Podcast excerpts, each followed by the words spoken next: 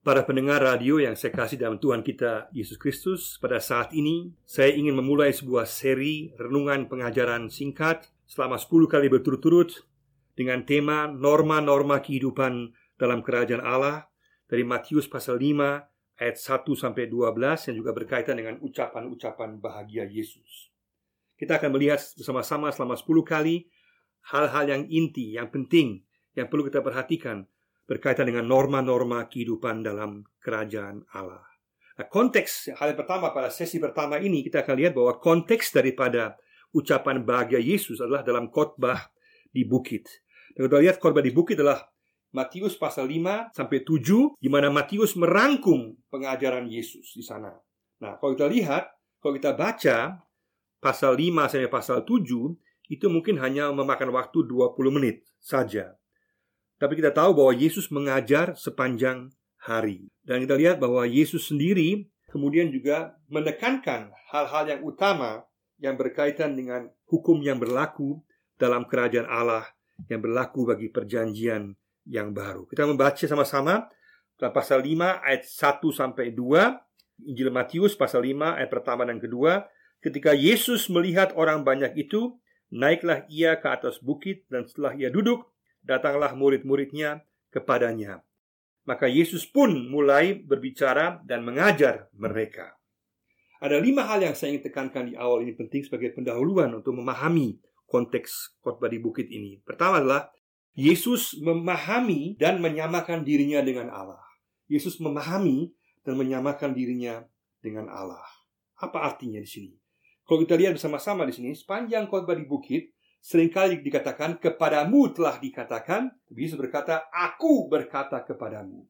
Kepadamu telah dikatakan tetapi aku berkata kepadamu. Kata aku di sini sangatlah penting karena kata aku di sini menunjukkan keilahian daripada Yesus sama dengan dalam keluaran pasal 3 ayat 14 di mana Allah memperkenalkan dirinya sebagai Yahweh yang mengatakan aku adalah aku.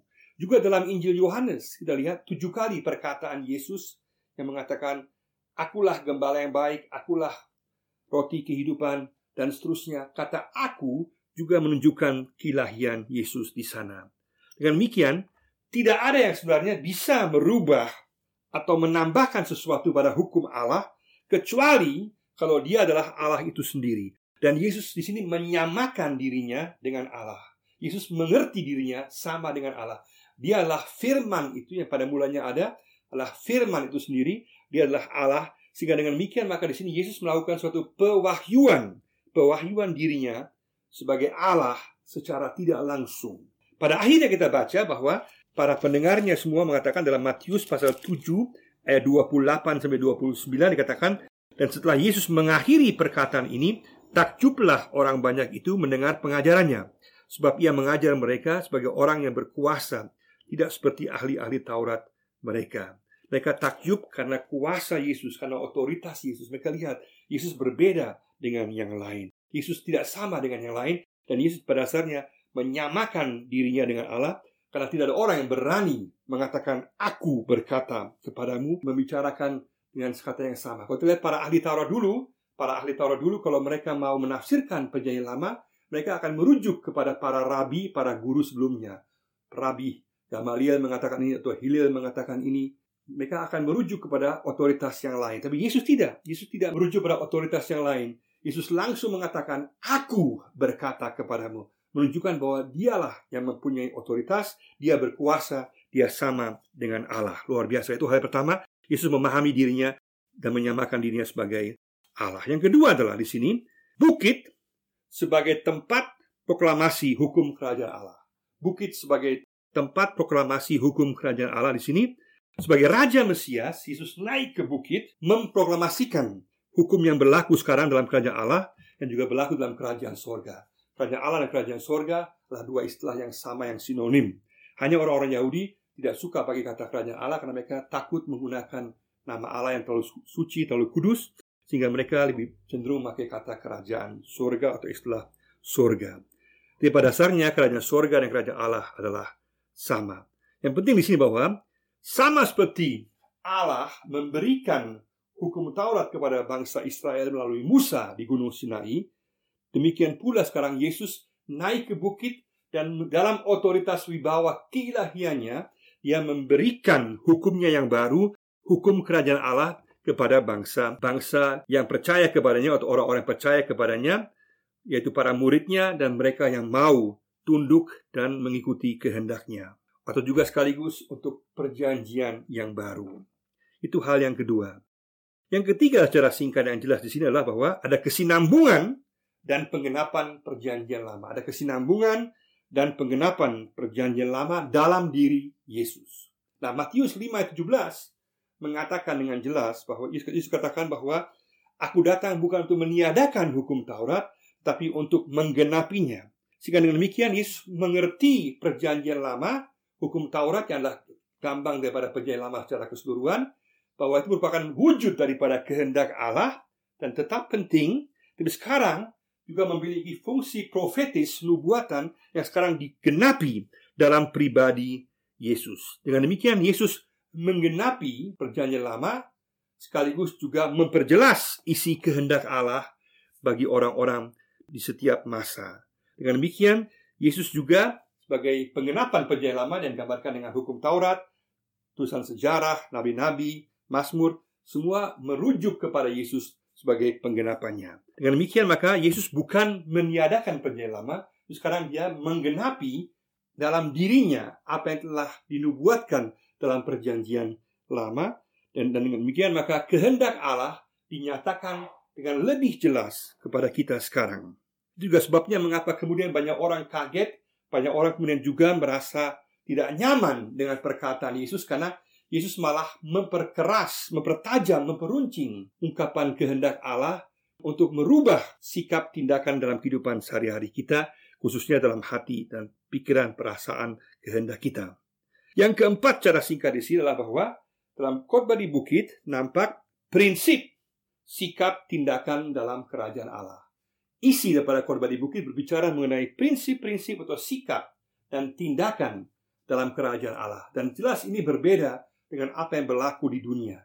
Di dunia mempunyai sifat, sikap, pola, cara, dan juga nilai yang berbeda. Dan sekarang digambarkan apa yang merupakan nilai-nilai kerajaan Allah. Norma-norma, prinsip, sikap, tindakan yang harus diambil oleh setiap orang percaya, diikuti oleh orang percaya murid Yesus untuk hidup dalam kerajaan Allah. Di mana kerajaan Allah? Kerajaan Allah adalah tempat di mana orang percaya kepadanya. Di mana Allah hadir. Di mana kehendak Allah dilakukan. Di situlah kerajaan Allah hadir di mana orang percaya kepadanya, orang mengikuti kehendaknya, di mana orang kemudian juga mau hidup dalam persekutuan dengannya dan mau bersedia melakukan kehendaknya, maka di situlah kerajaan Allah hadir secara nyata. Dengan demikian maka Yesus bukan mengajarkan sebuah formalitas di sini, bukan mengajarkan ajaran aturan-aturan agama yang baru, bukan. Dia juga bukan menekankan hal-hal yang lahiriah, bukan. Tapi Yesus sungguh-sungguh mementingkan suatu pembaharuan hati, pembaharuan sikap tindakan dari hati yang terdalam. Kenapa? Karena hati dalam pemahaman perjanjian lama dan perjanjian baru, kata lep dan kata kardia merupakan pusat daripada pikiran, perasaan, dan juga kehendak. Dengan demikian, maka hati kita yang harus diubahkan. Hati sebagai akar, sebagai sumber segala sesuatu harus diperbaharui dalam sikap dan tindakan. Pusat pikiran, kehendak, dan perasaan kita harus diperbaharui. Itulah yang Yesus katakan. Yesus sangat lurus langsung menunjuk kepada pembaharuan hati ini. Karena orang gampang merubah aturan-aturan agama, formalitas, lahiriah, itu gampang. Tapi merubah hati sangat sulit. Tapi Yesus katakan bahwa itulah ciri khas kehidupan dalam kerajaan Allah. Pembaharuan kehidupan hati, yaitu pikiran, kehendak, dan perasaan. Dan dari pembaharuan tersebut, maka kita bisa mengalami suatu pembaharuan prinsip, sikap, dan tindakan dalam kerajaan Allah dapat diwujud nyatakan. Dan yang terakhir, dalam awal khotbah di bukit ini kita bisa lihat bahwa Yesus menuntut sebuah respons jawaban. Khotbah di bukit menuntut, ucapan bahagia menuntut sebuah respons jawaban dari kita. Kita tidak bisa berdiri netral, hanya membacanya, mengamatinya saja, tidak. Tetapi kita harus memberikan jawaban terhadap apa yang dikatakan di sana. Apa yang ditekankan di sana, yaitu maukah kita sungguh-sungguh mengakui Yesus sebagai Tuhan mengakui dia sebagai Allah yang berhak berbicara ke dalam kehidupan kita, berhak memberikan perintah, berhak memberikan petunjuk, berhak untuk menentukan dalam kehidupan kita, memberikan nilai norma dalam kehidupan kita. Apakah kita mau? Kalau kita tidak mau, maka jelas kita tidak mungkin dapat hidup dalam kerajaan Allah. Maka di sini diberikan satu pertanyaan yang sangat mendasar. Keputusan yang mendasar yang menentukan adalah sejauh mana kita sungguh-sungguh mau mau mendengar, mau merendahkan diri dan juga kita mau ikut dan mengikuti norma-norma kehidupan, nilai-nilai kerajaan Allah dalam kehidupan sehari-hari kita. Dan yang kedua, apakah sungguh-sungguh semua sikap tindakan yang diajarkan dalam khotbah di bukit dalam ucapan bahagia Yesus ini sungguh-sungguh mau kita lakukan. Maka perlu ada keputusan mendasar. Percuma kita mau lihat hal rinciannya, detailnya. Kalau secara mendasar kita tidak mau diatur, kita tidak mau mendengar Tuhan, tidak mau mengakui Dia. Maka di awal dikatakan bahwa yang memberi hukum adalah Allah, Allah sendiri, Yesus sendiri. Yesus yang berkuasa, Yesus adalah Allah sendiri. Dia memberikan hukum yang berlaku bagi kerajaan Allah, yang berlaku untuk dunia yang baru. Kalau kita mau ikut dalam dunia yang baru, maka kita perlu melihat norma nilai dunia yang baru ini, menurutinya, mengikutinya. Dan juga bahwa apa yang Yesus sampaikan merupakan kesinambungan daripada perjanjian lama, daripada kehendak Allah yang nyata, sekaligus digenapi dalam diri Yesus. Yesus yang menggenapi sehingga kita menjadi bagian dalam kerajaan Allah melalui Yesus dan mengikuti kehendaknya dan kerajaan Allah norma-norma kerajaan Allah yang dia ajarkan dalam khotbah di bukit merupakan dasar untuk hidup dalam perjanjian baru dan juga hidup dalam gereja di masa kini.